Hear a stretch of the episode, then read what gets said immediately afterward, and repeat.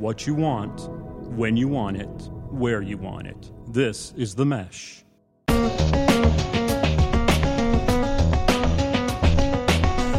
Welcome to the Entrepreneur Exchange, a monthly conversation about startups and small business with ideas, tools, and advice to operate your business more effectively. My name is Jeff Newville. I'm the director of the Small Business Center at Catawba Valley Community College in Hickory, North Carolina. I'm joined by Gary Muller, who's the Dean of the School in Business at Catawba Valley Community College. Gary, how are you doing today? Doing great. Excited about the holidays. Are you uh, not excited about the cold weather? Well, it's getting a little cold out there, but it does put you in the uh, mood for, for Christmas and the holidays. Have you done all your shopping? You're wearing your Santa Claus outfit? How are you doing there? I've done very little, but as the kids get older, they also learn about their father. Not just giving me a Christmas list, but they actually give me the link so I can't mess it up. Uh, uh, but that, you know what? It takes a little bit out of it, but it makes it a lot more efficient. Well, that's that does uh, that sounds good, and uh, nothing nothing says holidays like uh, you know uh, that online shopping, clicking on those links, and uh, getting in the spirit. Uh, of course, you're not having to, to elbow people out of the way at the cash register and whatnot. Other than my wife, she brings hot chocolate, so we sit there. To, to you, to you, fa- to you at your computer as you're doing your shopping. How how times have changed, huh? That's exactly right.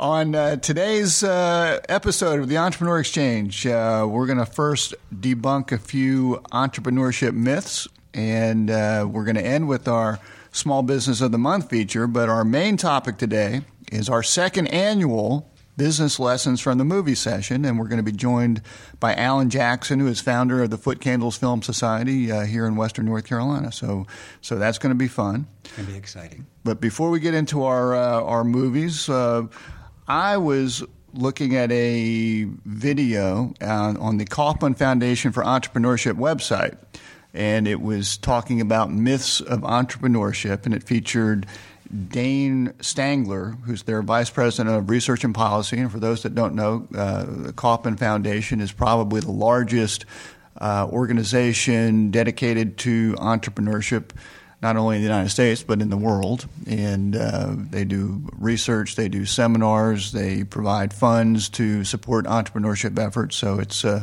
uh, a group definitely worth checking out. And we work closely with them in a variety of different things at the college. We, we do. Uh, but uh, this uh, interesting video on on their website that talks about entrepreneurship myths, and there were there were a few that you know you might not expect. First one is that small businesses are not not the most important driver to the economy.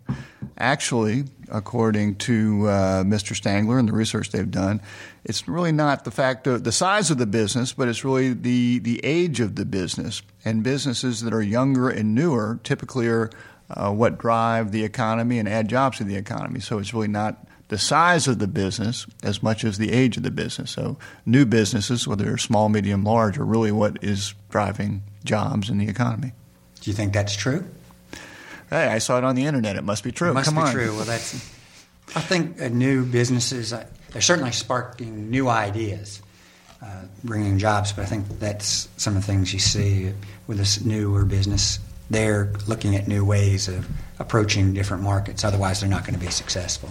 Well, and and uh, you know, it's not saying anything negative about small businesses, but just uh, I guess you can have a small business that's been, that has been around for a while, uh, might employ several people, but not necessarily growing and adding jobs to the economy. So they're maintaining, but not necessarily building. Correct.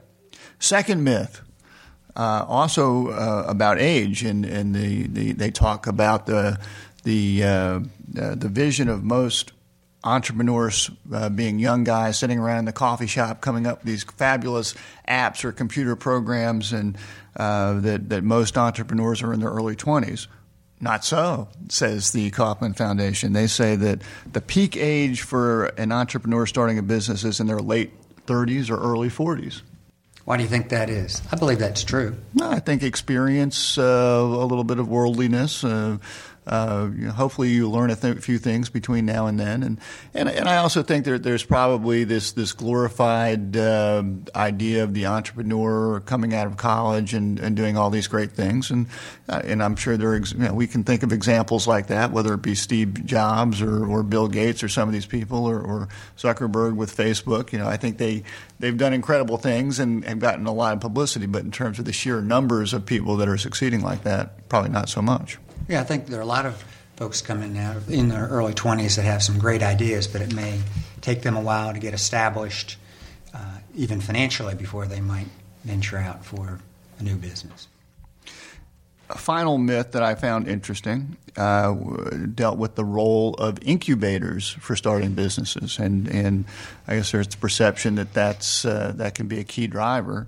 Kauffman's research says not so much. Finds that uh, incubators are not particularly effective in uh, helping startup businesses. So you shouldn't be banging your head against the wall if you're not in an incubator or feel like you need to get in, into an incubator if you want to be successful.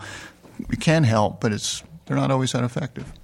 Yeah, again, it, they may work, but it's probably finding the right network, whoever it is or wherever they are, that's going to give you the resources or the uh, the guidance to make you successful. If you want to see the video or you want to read about the Kauffman, you can go to their website, which is www.kauffman.org. And Kauffman is K A U F F M A N. Uh, dot org, and uh, you can uh, find that video. You can see a lot of research, a lot of uh, interesting topics relating to entrepreneurship. So you should check it out if you're interested. A lot of good things on their website. A lot So- of good speakers that they show little clips of that I think are very helpful to people, whether you're in a big business or a small business. I agree. Well, let's get to our main topic today, which is business lessons from the movies. And uh, let's introduce our guest, who is Alan Jackson. Alan, how are you doing? Hey, good morning. I'm doing great. How are you guys? Uh, we're good. We're good. Good. Thanks for having me back again. This is like an annual tradition now, right? This is fun. The second annual tradition now. Alan is, is uh, as I mentioned, he's the co founder of the Foot Candles Film Society. Uh, here in our area, which brings critically acclaimed movies to uh, Hickory, North Carolina, which generally don't spend a lot of time or reach our local multiplex. And- Unfortunately, no. No. And he's also the uh, co-founder of the uh, the Mesh Network. Uh, so we're very happy that uh, that you're with us, and and you're you're sort of a, a, film aficionado. So uh, we like to knock it around with you. Absolutely. I always look forward to this. This was fun last year. So when you uh, invited me back, I, my wheels started turning. So I've put considerably more research into this year's selections than I did last year's because I know the stakes are now raised a little bit. I I've got we've got a reputation thing. to stick That's up to exactly here. right. So Weekend at Bernie's 2 will not be making my list this year. I'm sure that so our, our listeners are very pleased to hear this. well, let's let's remind everyone of our premise here that uh, we're, we're we're in the holiday season. We're entering. We're getting close to Christmas, and uh, we know that. Uh, Many of us are going to spend time with our families uh, around the, the fireplace and around Christmas time, and we're going to have wonderful times catching up. But at some point, that conversation may lag, and we might be sitting around saying, hey, let's put on a cool movie and and um, and, and chill out a little bit. That happens about 48 minutes into my uh, holiday Well, weekend typically. yeah, I wasn't going to stand. We weren't going to set any over and unders here on that one, but uh, and our guidelines are it does not necessarily. It's not really uh, has to be a Christmas movie. It's got to be a movie that provides a business lesson or, or uh, you know, a movie that we've enjoyed that provides a, a lesson about business. So that's uh, you know we, we, we have broad guidelines. So uh, so uh, that's that's our approach here, and we'll go around the room and, and talk a little bit about uh, some of the movies that we've enjoyed. Uh, can be recent movies, can be movies from somewhere in our deep dark past, whatever uh, whatever is uh, whatever you're thinking about. So Alan, you are our guest. Why don't you go first Oh. and tell us about a movie Absolutely. that uh, that you like? Great. Uh, sure. Well, the first one I wanted to talk about um, is a film called Up in the Air from 2009. This was a George Clooney film about uh, a guy who basically his living is to go around and help companies downsize by laying off people. That's his job. He goes in, he's the guy that if you're the boss and you don't want to have to get down and, and dirty and actually lay the people off yourself, you bring in an outside group. They come in and they fire people in a very methodical, uh, systematic way, and they do it to minimize risk and everything else involved. This movie was was really fascinating for me to watch from a business perspective for a lot of reasons. You know, one even just watching this guy's travel habits. Uh, I don't travel anywhere near as much as this guy does. This guy's on the road I don't all think the time. I don't think anyone did. No, No, but the fact true. that he still had certain lessons and things and tricks he knew about going through security lines at the airport, how to expedite the whole process, and how to pack as lightly as possible. Those were really neat little little things to see. But really, what I got from this movie, a couple really important lessons. Actually, two really big lessons I got out of this one. There's a real theme running throughout the film about listening to people and listening to customers and listening to employees. There was actually a scene, it's kind of a, a very depressing scene where uh, he Ryan, who George Clooney's character, has got a kind of a protege going with him to learn the ropes. She's planning on automating this whole firing process, doing it remotely using technology. But when they actually go on site and he has her actually fire somebody, um, the woman expresses some suicidal thoughts about losing her job, the person they're firing.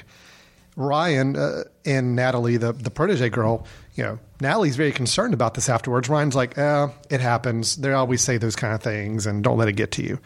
Come to find out, the employee did kill themselves shortly afterwards. And it's just one of those things where, you know, it's humanizing a process. It's remembering in the business world. I mean, we're still dealing with people. Uh, no matter what you know, tough situations we have to go through and what kind of decisions have to be made, I think there's a real lesson about humanizing the process and not getting so cold and distant from it. I think it's important. It's- Yeah. you- if you just become robotic about it, you're, not going to handle the people well, and we're dealing with people's lives. Yeah, I mean the thing is you can you can try to automate the process and, and try to maximize the profit and maximize the efficiency, but that's not going to last long. I mean, I, I don't know of any have- business. have a human element. Yeah, I don't know any business that can sustain long term going that cold and distant without listening to people. And then there's also a little bit of a theme about just this whole uh, computerization and technology not becoming so reliant on that. The company that Ryan worked for was planning on automating the whole firing process, doing it through remote webcams and making it very technology driven. But by the end of the film, that whole idea had kind of blown up, didn't work. And Ryan was rebelling against it the whole time because he wanted to be traveling and going out there for his own reasons. But I think there was a lesson there about we can't just assume we can digitize everything. We can't make everything so technology driven. So, in the end of the day, even though it was a, a downer of a movie, and I didn't come away feeling very good um, because Ryan's character, he he's someone who just he lived for the travel and the not having to be anywhere as a home, uh, and he got his life tra- kind of flipped upside down by a lot of these changes.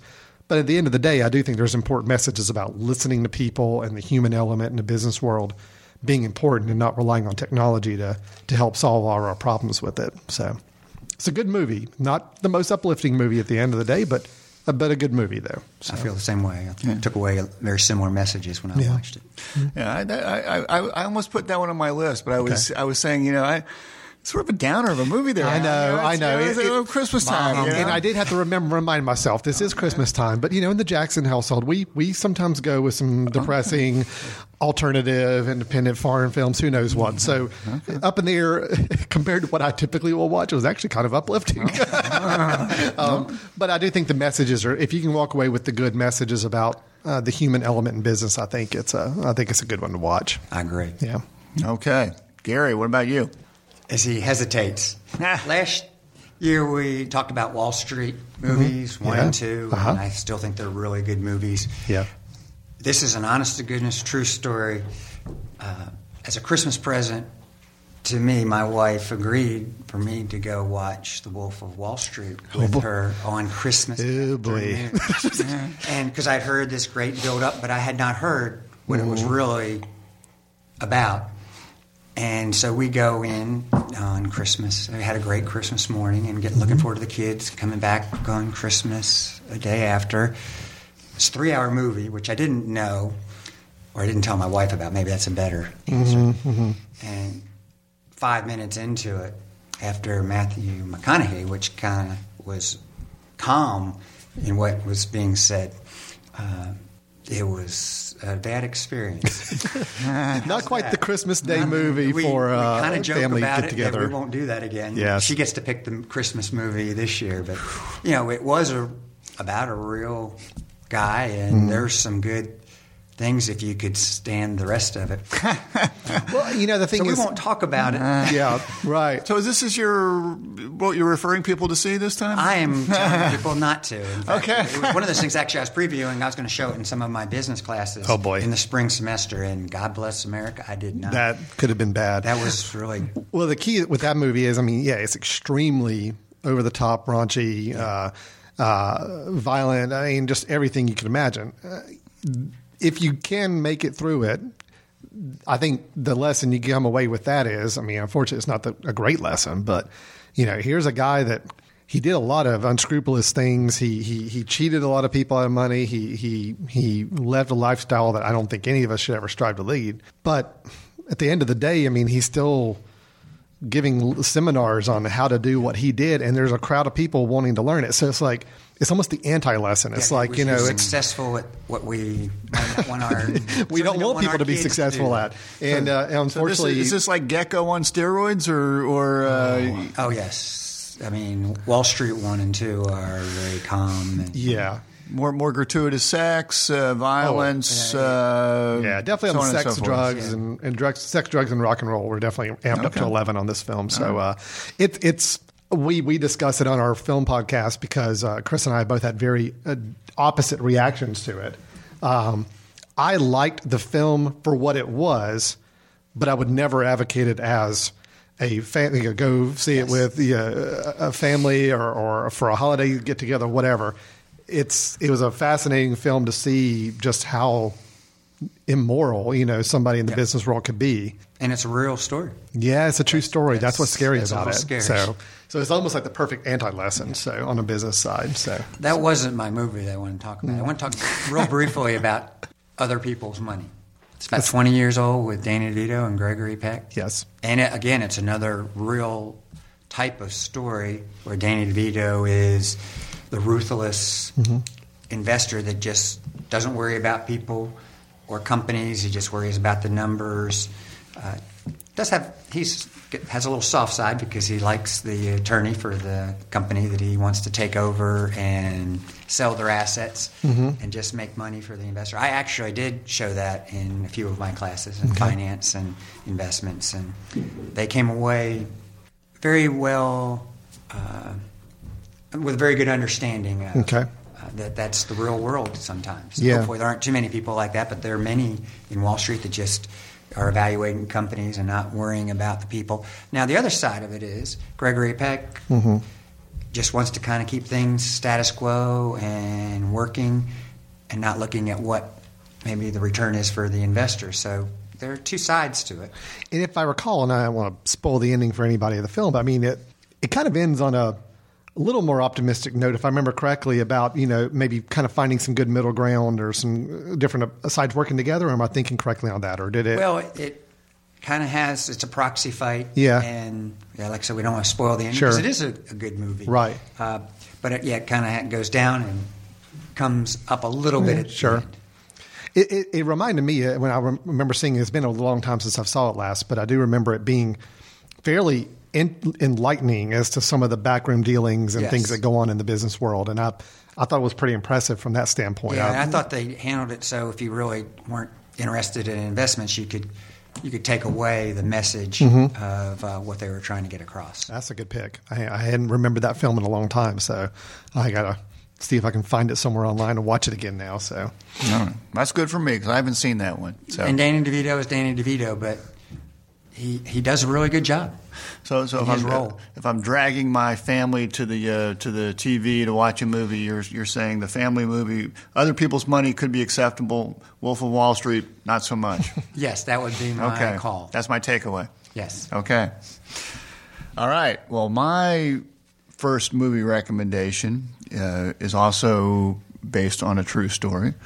It is Moneyball, the uh, 2011 uh, movie that uh, was about the uh, way that uh, general manager Billy Beane, played by Brad Pitt, Pitt. the general manager of a baseball team, the Oakland A's. And uh, the Oakland A's are a team that don't have the budget that a lot of the large baseball teams, like the Yankees and Red Sox, do to throw at players. So he hires a uh, uh, an analyst, uh, economist, uh, played by Jonah Hill, to come in and uh, crunch some numbers and look at different statistics that perhaps other teams don't put as much emphasis on, like on base percentage and um, players that don't strike out as much. And, and he tries to put together a baseball team on the cheap that can compete. And uh, he's uh, questioned at every turn by his scouts, who are the old school, to say you can't do it that way. You know, it's you know, the players need to do this, do that, and and he's looking at numbers and analytics in a whole way that no one in baseball has ever looked at. And uh, you know, as, as, they go through it, uh, despite the fact that he's being questioned by his scouts, being questioned by some of the players on his team, being questioned by the manager of the team who totally disagrees with the approach that he's doing, which uh, uh the, the manager is played by Philip Seymour Hoffman, who you know, has done so many great roles, or you know, and, and unfortunately passed away this year. But uh, he's had so many great roles, and never would have seen him in a baseball movie. That is not what strikes me as a Philip Seymour Hoffman role, but as one would expect from him, he, he does it beautifully. Um, uh, you know, in the end, uh, the the A's put together a fabulous season, go on a great long, uh, winning streak, and this is true, and uh, make the playoffs on on this uh, low shoestring budget. And Brad Pitt's really good, Jonah Hill's really good in it. you know, if you like sports, if you like business, good movie. From a business lesson perspective, to me, it's there are analytics out there that you know, perhaps you haven't thought of before, metrics that you need to be looking at that might be very valuable to your business. You can run some of your business on gut feel, but sometimes you have to look at the numbers. And and sometimes things are undervalued. You have to take a step back and think a little bit out of the box in your business to be successful. Uh, you have to get a little bit more creative. When you're the low budget guy competing against uh, someone with all the money, you know, you, you, you're probably not going to want to go out there and compete against them on price because they're going to kill you over it. They've got deeper pockets. So you've got to, you've got to outthink them sometimes. And this is a, a movie that really demonstrated that and uh, to me had some really good lessons. Yeah, I think that's a great, you can't compete head on head with other people's strengths, so you've got to find another way to find that edge. I have not seen that movie, and I've been meaning to see it for quite a while now. So I can't uh, believe you haven't seen that. I movie. haven't seen it. Oh, no, so it's I... on my it's on my watch list, which grows every single day. But uh, yeah, no, it's I, would heard some great things about it, and I think I actually um, when I was at a statistics conference years ago, um, actually Billy Beane was the keynote speaker. Uh, out in Las Vegas, and so I got to hear him talk about uh, the world of statistics a little bit more. And uh, yes, I went to a statistics yeah, conference. I'm, that was I'm, my. I'm, that's what I do in my free time. We're, we're, we're, gracious. We're laughing with you, not at you, Alan. yes, in my other alternative life, I, I crunch numbers and uh, statistics and, and data and everything else. So everyone um, needs a hobby. Yeah, there you go. And uh, it was fascinating to hear because I wasn't familiar with his background or his story before hearing him talk, and then years later, this movie is being made. So I really need to catch up on the movie. So, and, and actually, it was it's based on a book written by Michael Lewis, who's mm-hmm. written several business related books. Uh, a book same name, Moneyball. So. Uh, um, you know, just if, if you like movies, check out the movie. If you like books, it's also a good book to read. So awesome. Well, I uh, okay. So my first pick was a little bit of a downer. I understand that. So let me try to reverse that a little bit and make up for it. And I'm to give one that's a, a, good, just light movie, a little on the comedic side, and it is one of my few uh, 1980s guilty pleasures. Right? There are certain movies that most people would not think that I absolutely love as much as I do. Tootsie being one of them. Okay, love Tootsie, one of my favorite movies of all time. Nobody would ever guess that. Working Girl is the other one. That's the one I was actually going to mention as an example here. Because when I started thinking about business world and trying to make your way to the top and taking risk and sometimes kind of figuring out where great ideas come from, this movie actually has a lot to say with it. So yes. it really does.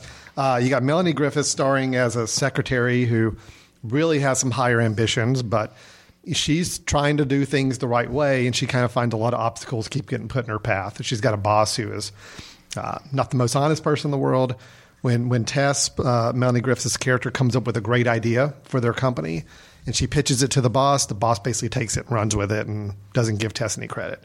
Now at that point, Tess starts getting a little more risk taking to try to make her way. She actually takes on her boss's role and tries to be her while her boss was out after an accident on a ski trip. So on the integrity side, okay, maybe she crosses a few lines, maybe she does some things that she shouldn't do.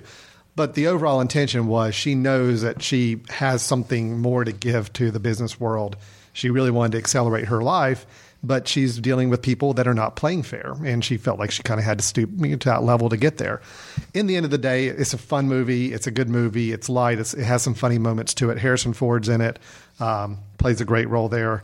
Um, but you know, the whole idea of sometimes getting, a, getting ahead takes risk. And I think this movie speaks to that. And probably one of my favorite notions from it is, I mean, the idea she got that she came up with that was stolen from her about their company's merger and how both companies could really succeed if they worked together came from a her daily gossip column she was reading, and she just read it and said, "That gives me an idea." So it's kind of this idea of you know even anybody in your organization could be the one to come up with your next great idea. So don't discount them. Don't you know, uh, uh, hold them in a position just because of the position they hold. If somebody's got a good idea, let's take it and use it and, and do something with it and make sure that person has the credit for the idea and is a part of that. So um, I think Working Girl is a great movie. I think it's a very inspiring movie. And uh, probably what I love most about it, too, is the fact that, you know, so many people I'm sure that are out there that uh, have the potential to be really good business people and really successful. They may be surrounded by – friends, family, people in their community that are very down on the idea and more negative and not very reinforcing of that. And she's in that same situation. You see her her fiance or boyfriend, whatever it is, played by Alec Baldwin, and other characters. They're not very supportive of her wanting to make it anything more than a secretary, but she's still very focused, and despite all those other distractions around her, she's she knows where she wants to go with things. So I, I, think it's a very very uplifting, inspiring movie. So hopefully that makes up for my up in the air. You do walk away from the movie feeling pretty good. It's a good positive ending. Um, so uh, you know maybe that's a double feature. Once up in the air gets you to a low point emotionally, watch this one and you'll come back so up and positive sure on the other side place which one. First. Yeah, definitely this needs to be the second one of your double feature. I really like yeah. the movie. It's funny you just said I've been working with somebody that is trying to move up in an organization and their support group is not supportive. Uh, yeah, it's and tough. Saying, hey, you, if you want to move forward, you should move forward and don't let other people hold you back. Because sometimes when you're successful, people get jealous. Yeah. And don't give you the support for alternative reasons. Well, it's just, you know, and, and, even in the kind of region of the country we live in, I mean, uh, there's a lot of people around us that extremely talented, extremely smart, great ideas, but they don't have that network around them to encourage them. Mm-hmm. And you know, some either you've got to be so strong that you can rise above it, or you just get sucked down into it, and that's a shame for people. So. Um, it is tough, you know. It's really tough, and and, and I, I, think that movie was made in the late '80s, '88, mm-hmm. and yeah. uh, uh, you know, they, we would like to think that the opportunities for women in the workplace have improved since that time, and, and I think that they have, not to the level yeah. that they need to, but right. uh, uh, you know, at that point in time, uh, you know, there there are some stereotypes of what women should be doing in the yeah. workplace, and and uh, um, you know, this movie, you know, helped to, to break some of those ceilings or break some of those stereotypes. I think so too. So. There's even some a little commentary about you know how the the girls are supposed to dress mm-hmm. to be perceived as professional, and it's just a lot of a lot of stereotypical things and the glass ceiling uh, concept that I think was at its height probably in the late 80s. And I agree. I think it's gotten much better. Probably still not where exactly where it needs to be yet, but uh, this movie I think made a big step in getting people to recognize um, equality in the workforce, and uh, uh it was a good movie. It's a Agreed. really fun movie. We'll get back to your show in a moment. Just a reminder, you're listening to The Mesh an online media network of shows and programs ranging from business to arts, sports to entertainment, music to community. All programs are available on the website as well as through iTunes and YouTube. Find out more at themesh.tv and give us feedback on what you like. And now, as promised, back to your show. All right, Gary, what say you? Okay, my next one, you have to know that I have an older brother that showed me some different things in music. So I have a broad range from people. I like things from the 60s all the way up to now. Mm-hmm. But I'm picking Jersey Boys. Oh, okay. Have you all seen it? I've only seen the play. I haven't seen the movie though. Uh, did you I, like the play? I, I, really did like yeah, the play. I've heard yeah, really good things about it. yeah. That. I've not seen it, but tell me, tell me more. It's about Frankie Valli and the Four Seasons, and he comes from a tough area and but he's obviously very talented. But he has some good friends along the way, and you see the trials and tribulations of starting a musical group. And it's, I kind of picture something like with athletes and different folks. They were very successful. Of course, they went through when you have five people, you're going to have different personalities and different challenges, even in the creative way. But they were very, very successful for a period of time. And then one of the, the seasons was uh, trying to live above his means and maybe the peak of where they were in popularity and success, they found out that he had taken all their money and more. Mm-hmm. And they could have turned him out. Mm-hmm. And Frankie Valli basically assumes the debt. This is trying to cut through most of it and, uh, mm-hmm. uh, for this fella and takes on debt that they don't have the ability to pay. And Frankie Valli is now to help paying, and their popularity drops a little bit. So he's mm-hmm. now playing in clubs and getting hundred dollars a night and two hundred dollars a night. But he has some good friends that help him get a, a, second chance, and of course we know the rest is history. He's mm-hmm. now worth, as my wife looked up, many millions of dollars. So mm-hmm. I guess the good part of this is uh, he did something very positive to save his friend and and be the good friend, mm-hmm. and he was rewarded for it at the end. But a lot of hard work. He is now 80 years old and still working. Wow. Um, hopefully, because he wants to. Hopefully, that's now. that's why we looked it up to see if yeah. he's doing it because he has to or because he, yeah. he wants to now. But shows that very talented, but you do have to watch the business side and watch mm-hmm. your partners and make sure again you're surrounded with the right people. And I guess the fellow that got him in trouble was a good friend of Frankie Valli's, but. Yeah had some other challenges and other things he wanted to do. Well, you know, it's always interesting to me with so many, uh, whether it's a film about a, a, band or a musician, or just a book, or just a documentary on TV, whatever it may be. So many of these talented artists, especially in the music field, I, I don't know what it is about the musicians versus other uh, more entertainment industries. Just uh, they don't seem to have that that concept of they're they're they're their own business. They are exactly. a business, and just because you're making a million dollars this year that doesn't mean that it's going to keep going that route, and you can't go out and spend nine hundred ninety nine thousand of that million dollars, exactly, uh, assuming that every year is going to be the same. Uh, entertainment business is so flaky and up and down and hit or miss, very cutthroat. Oh yeah, so uh, it always just kills me when I hear these huge performers that are so popular for so many years, and then a few years later they're flat broke. Exactly, and you just kind of want to just take them and say, "What did you do? You know, why did you not save some of this or plan ahead?" So. So I think a little bit with Jersey Boys too. I mean, luckily they were friends, and luckily they were there to support one another. But you got to treat even an entertainment group. You're a business. I mean, Absolutely. you are a money making machine, and you got to figure out how to make that money last and give you the kind of lifestyle that you want to have in the years to come. It's so. just like it really is. They're entrepreneurs to some mm-hmm. extent because they're contractors or independent contractors, but they have, and they may be very talented but it's just like a lot of entrepreneurs, they've got a great idea, but they need to understand the business side, or somebody's going to take advantage of it. Or just at least have somebody helping you manage the business side yes. that you trust and you can confide in because. Uh, you know, I wouldn't expect a, a, great musician to always be a good business savvy no. person, but as long as you've got somebody you can trust and say, I know that person's got my back and they're going to watch out for my business interest, um, you got to have that resource somewhere. That's and, a, um, a, good lesson learned yeah. for everybody in business. Sure. That's a good pick. That's an interesting pick. I like that. And I like the music. yeah, yeah. Well, the play was great. I know when I saw the play, it was uh, really good. And I haven't got around to seeing the movie yet, but uh, definitely it's on, on my list as well. My list keeps building. My family's not going to see me this holiday because I've got now three new movies to watch now. So, all right. Well, I'm gonna I'm gonna take the level of the conversation down a bit here. So thanks, Tim. We appreciate that. I'm, I'm which I'm good at because you know sometimes when you sometimes you don't want to have to think too much and you just want some mindless sophomoric entertainment and oh and and uh, if it can give you a business lesson all the better. So so my recommendation if you're into the mindless sophomoric entertainment is is Tommy Boy with uh, Chris Farley.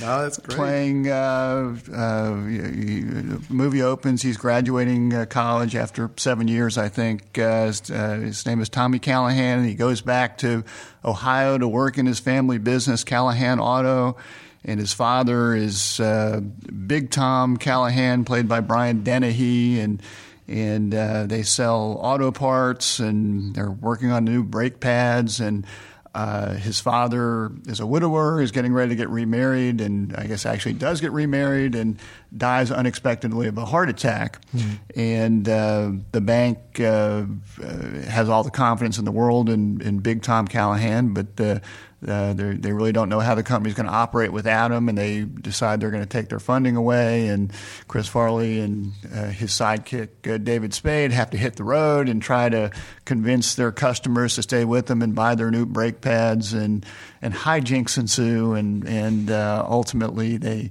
figure out a way to save the company. And uh, very silly humor, interesting in terms of the way they sell. But to me, the business lesson succession planning. You better have some succession planning sure. in place. In that yeah. uh, this company was totally built around the one dude, uh, Big Tom Callahan, who had all the relationships with the customers, uh, knew the business inside and out, and maybe ultimately his plan was for his son to come over and take the business, but. Uh, his son was not ready when he had to jump into it, and mm-hmm it's a movie. It's fun. Uh, it works out in the end, and uh, they they figure out a way to save the company.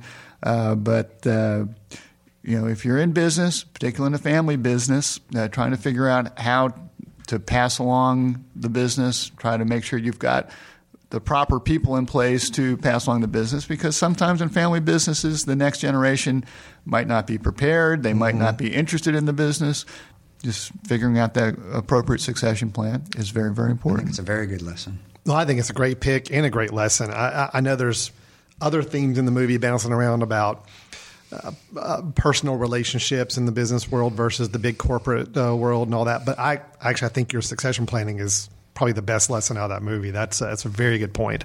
Um, yeah, that's the thing is you see so many businesses hinging on one person, one personality, that person's gone for whatever reason, and there's nothing left. There was no planning involved. I mean, it's, it's something. Yeah, my my business is a family business. I'm second generation. Uh, I got to start thinking about third generation at some point, or at least figuring out what happens if if I'm not here. And uh, that's a that's a really good, really good point really for that is. film. It's a fun movie too. It's yeah, a really some, funny some, movie. Some fun characters. Rob Lowe's in it. Uh, yeah. Uh, Dan Aykroyd. Uh, even Bo Derek is in it. So I yes. mean, there's some some interesting characters in it. And and I'm I spent a lot of my career in a family business as well. And my buddies would uh, give me the, the little elbow in the ribs and say and call me Tommy Boy. I don't know if you get that. I don't know if you get that, Alan, but uh, a little know, bit. Yeah. So, so anyway, it's uh, that's that's my uh, my lighter entertainment recommendation oh, for our, our listeners. All right, Alan. Do you have a do you have a, a, a final a, one? I have a final one. Sure, okay. I do. Let's and take um, the last one there.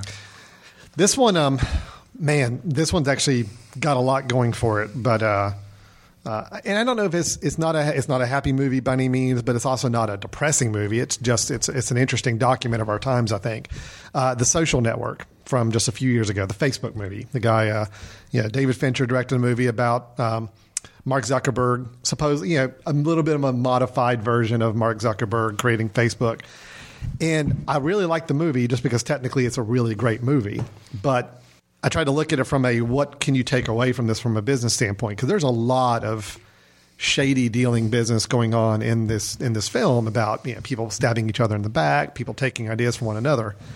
But the idea you've got is you've got these two twins, which I just think are the, probably the best part of the story is the Zuckerberg, or not Zuckerberg, the uh, Wink, Winklevoss, Winkel, Winklevoss twins, who were the Harvard students who came up with the very, very early idea of what Facebook was going to come become. They hired Mark Zuckerberg to be their programmer and developer to build it, and basically Mark took the idea and ran with it and created Facebook. The the Winklevoss twins came away with nothing. Now, some people feel sorry for the Winklevoss twins, saying, you know, hey, it was their idea, and, Mark Zuckerberg took it and ran with it. And maybe there's some some truth to that. But I actually look at those two twins and say, what what did they do wrong? What was it that they just didn't have the head for business on this thing? They may have had this initial concept seed of an idea, but they weren't passionate about it. They weren't really willing to put in their own time and energy to develop it. They would rather just hire somebody, spend money on somebody, have them do it And sometimes that works in business, other times it doesn't. I think you got to still be passionate about what you want to do. The difference between them and Mark Zuckerberg is Mark was passionate about it. He was willing to put every ounce of his energy, time, and, and ability into it. Where these guys just wanted to write him a check and say, "Hey, we got this idea, and just go do it and build it, and then we get to reap all the benefits from it." So the guy, the fact that the the the twins were so rule bound and saying that very limited in their thought process, way too disciplined about how to make a business work, and they thought it was all just about money. Just write a guy a check, and just they're going to build us something. We're going to make money, and of course, there's some arrogance with it too. So they end up losing out of this whole thing. I think lawsuits are still going on to this day about it. Now, but then you take Mark Zuckerberg, and I'm not advocating that he's the business model anybody ever follow, follow either, because he he stabbed people in the back. He was uh, very arrogant in his own right. But I will t- say, at least he showed a level of dedication and focus and determination that was admirable. You know, you wish you could just take the rough edges and the personality and make him a nicer person and nicer to his friends and more cooperative. But at least he was somebody that was very singular focused. I know what I want to do with this. I'm going to charge forward. I may get some input from other people, but overall, it's still going to be a vision I want to pursue. So, some good slight lessons to take from it, but there's also just as much of what not to do. You know, at the end of the day, the, the message is Mark Zuckerberg sits alone in a room with no real friends, nobody really caring for him because he's burned everybody out of his life. Uh, he may have one of the most successful websites in the world, but if you don't have your partners and your friends and people to confide in, is it, really, like is it really worth it? Yeah. Exactly. So uh, I admired the energy, I admired the focus and the dedication, but you know, I'm, I'm not a big fan of the the, uh, the, the way he he got there. So with relationships to other people. So it's an interesting I, film. I, I, also, to me, you know, I, I, hear what you're saying about uh, the twins wanting to write a check and not do the work.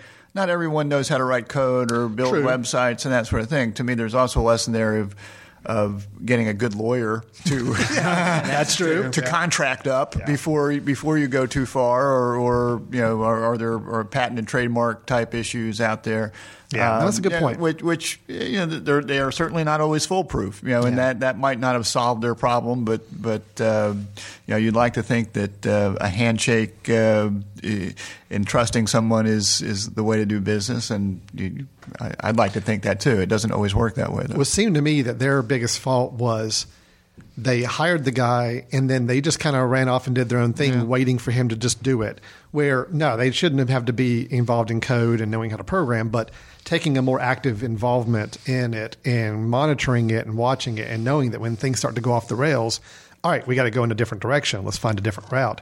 They seem to be so we're we're we're uh, you know we we're so arrogant about this stuff. We're just going to hire this guy and wait a few months, and I'm sure he's just going to turn this out, and we're going to make money from it. So it's probably that level of involvement they should have had in the whole process, and a little more passion for it, as opposed to just seeing it as a money making thing. But yeah, absolutely. If they had had a better legal document from day one, a little bit more protection, the whole this movie wouldn't even exist. Facebook may not even exist the way yeah. it is. Who knows? Uh, it'd be a whole different world for for, for sure.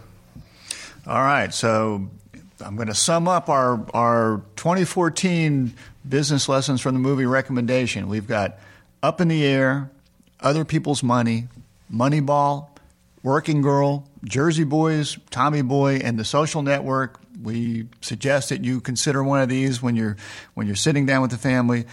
You know, and just one other one that It's a Wonderful Life. You know, if you want to know how the old building and loan works and, uh, and the old run of the bank, not a bad business movie there too, and you can probably tie that one into your holidays. I suspect it might be on a station near you. Every I have another one uh, every night. We won't yeah. talk about it much, but if you want to feel good, and it is, has a business message, it's Miracle on 34th Street. Oh yeah, where they prove Santa Claus. But mm-hmm.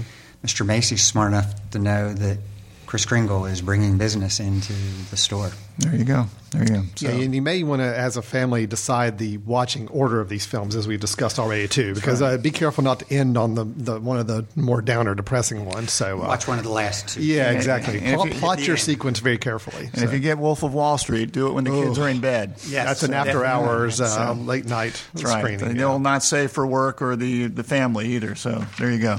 All right, we like to uh, end our podcast with our small small business of the month, and uh, we're going to ask Alan. Alan, you you have uh, someone you want to give a shout out to? Yeah, I, I, I, will. And actually, I'm going to plug another one of our shows here on the Mesh Network as well, uh, the customer service show we do called Stepping Up Service, because every month we talk about a any uh, customer service experience we had in the last month that we want to highlight for people. And it's either my co-host and I, we it's one we would have had in the last month that could have been positive or negative, but we try to at least highlight it and say what went right or what went wrong with it. So I brought this company up last month in our episode, and but it, the more I think about it, I really want to highlight them because they're they're doing it right. Uh, I'm a member of a Rotary Club. We have a big youth soccer tournament we put on every year, and we've always handled that tournament through registration through paper and fax and just very manual process. So this year we decided we were going to get more automated with it. And I found a service called Sports Sign Up. And um, it's an online service. They basically will manage your entire tournament for you. They'll handle online registrations, payment for fees, brackets on the tournament, everything. There's a lot of services that do this. Well, I've come to find out as I was researching it. What really made this place shine and why I wanted to highlight them is – from the minute I visited their website and posted my first question or, or asked for more information, I've had the most pleasing customer service experience I can imagine. People contacting me, offering ask questions, willing to uh, set up a WebEx with me at any time, even like after our work hours, just to walk me through the system. You know, they they did a lot of the legwork for me because they knew my time was limited. And they said, "Hey, we're going to just going to get this set up for you, and we'll do this work for you. Don't sweat it." you know, one time uh, during one of our film screenings, our film society, I had already seen the, the movie we, we were going to watch. So I was out in my car holding a WebEx on my laptop with this guy at like 8:30 at night. That was he said, "Hey, I'll I'll meet you whatever time you want and talk you through the system." Just the customer service element of it. They're they're dealing with a very technology driven website that could be almost self running. But I've had no less than three different people at different times reach out to me and offer to help us get where we need to be with this process. So sportssignup.com. I know it's a very limited market out there for anybody looking to run a youth or a, a sports tournament of any type.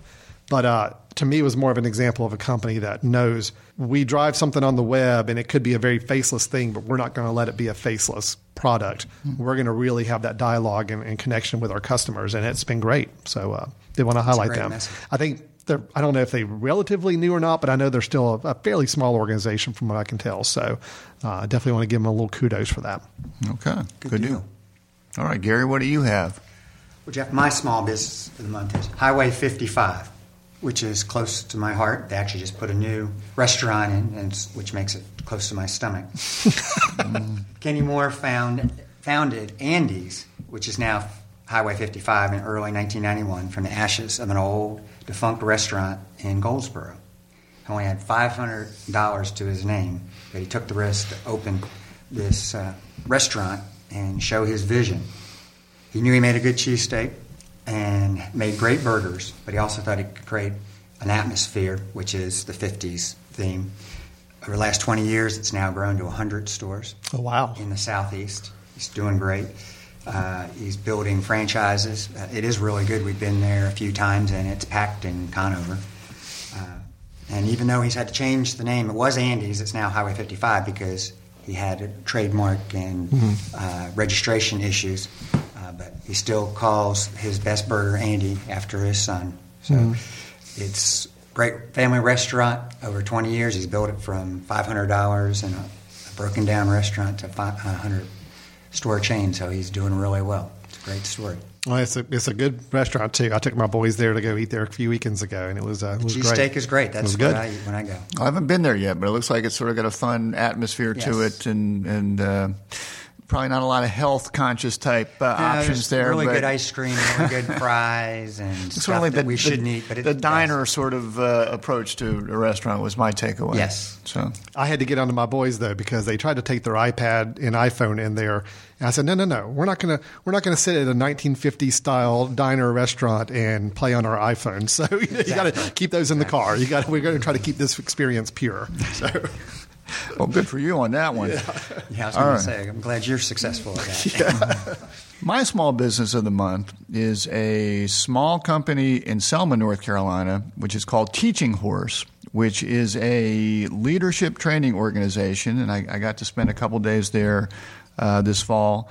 where they use horses to teach people uh, to improve their leadership skills, and they focus on uh, how horses operate in herds and how each horse in the herd takes certain responsibilities and whatnot, and and uh, they put small groups out working with the horses and explaining the roles and important attributes of leaders. Um, uh, how leaders have to show the proper attention to their herd and use energy and provide direction, and importantly, be in congruence, which is making sure that the external actions that you have are similar, are, are incompatible with your internal actions. And you're not just a two faced, uh, conniving person. So, uh, uh, had a chance to work with the owners, uh, June Gunter and, and Beth Hayek in Selma, North Carolina. They've worked with uh, many different organizations, Kaiser Permanente, Ingersoll Rand, the Center for Creative Leadership, and more, where they bring in groups to do their leadership training. And I went had the opportunity to go through our Small Business Center network, and it's a really uh, valuable uh, insightful couple days that we got to spend with them, and and uh, you can find out more about them at. Uh, teachinghorse.com. The name of the organization is Teaching Horse. And uh, uh, very insightful uh, uh, individuals run it, and you get to walk around with horses. You don't actually ride the horses, but you have to, uh, you get to. You get to lead the horses or try to lead the horses. That sort of uh, depends on your, your leadership skill. I, I, did okay. It took it, you know, it wasn't like the horses just came to me and said, "Let's go." You know, you sort of have to, you got to build a rapport with them, Gary. It's not, it's not easy. It's not easy to be a leader. You do that with all types of folks, and now animals. Well, if you can get the if you get the horses to follow, the people are easy. So there, there you go. go. That's, I mean, that's that's fascinating. I'd never heard of that concept before, so that is really really cool. I'll have to check that out. That's interesting. So. All right. Well, we uh, we've concluded our second annual business lessons from the movies, and uh, you've got our movie picks. We wish everyone a wonderful holiday season and stay warm. Have good holidays, and we look forward to talking with you again next month. Have a great holiday. Thanks. All right. Take care.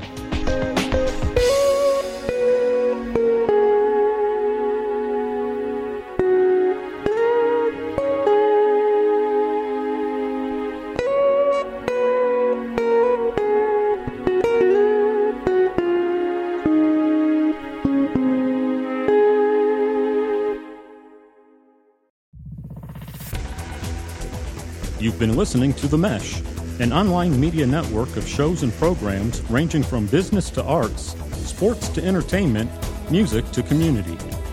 All programs are available on the website as well as through iTunes and YouTube. Check us out online at themesh.tv.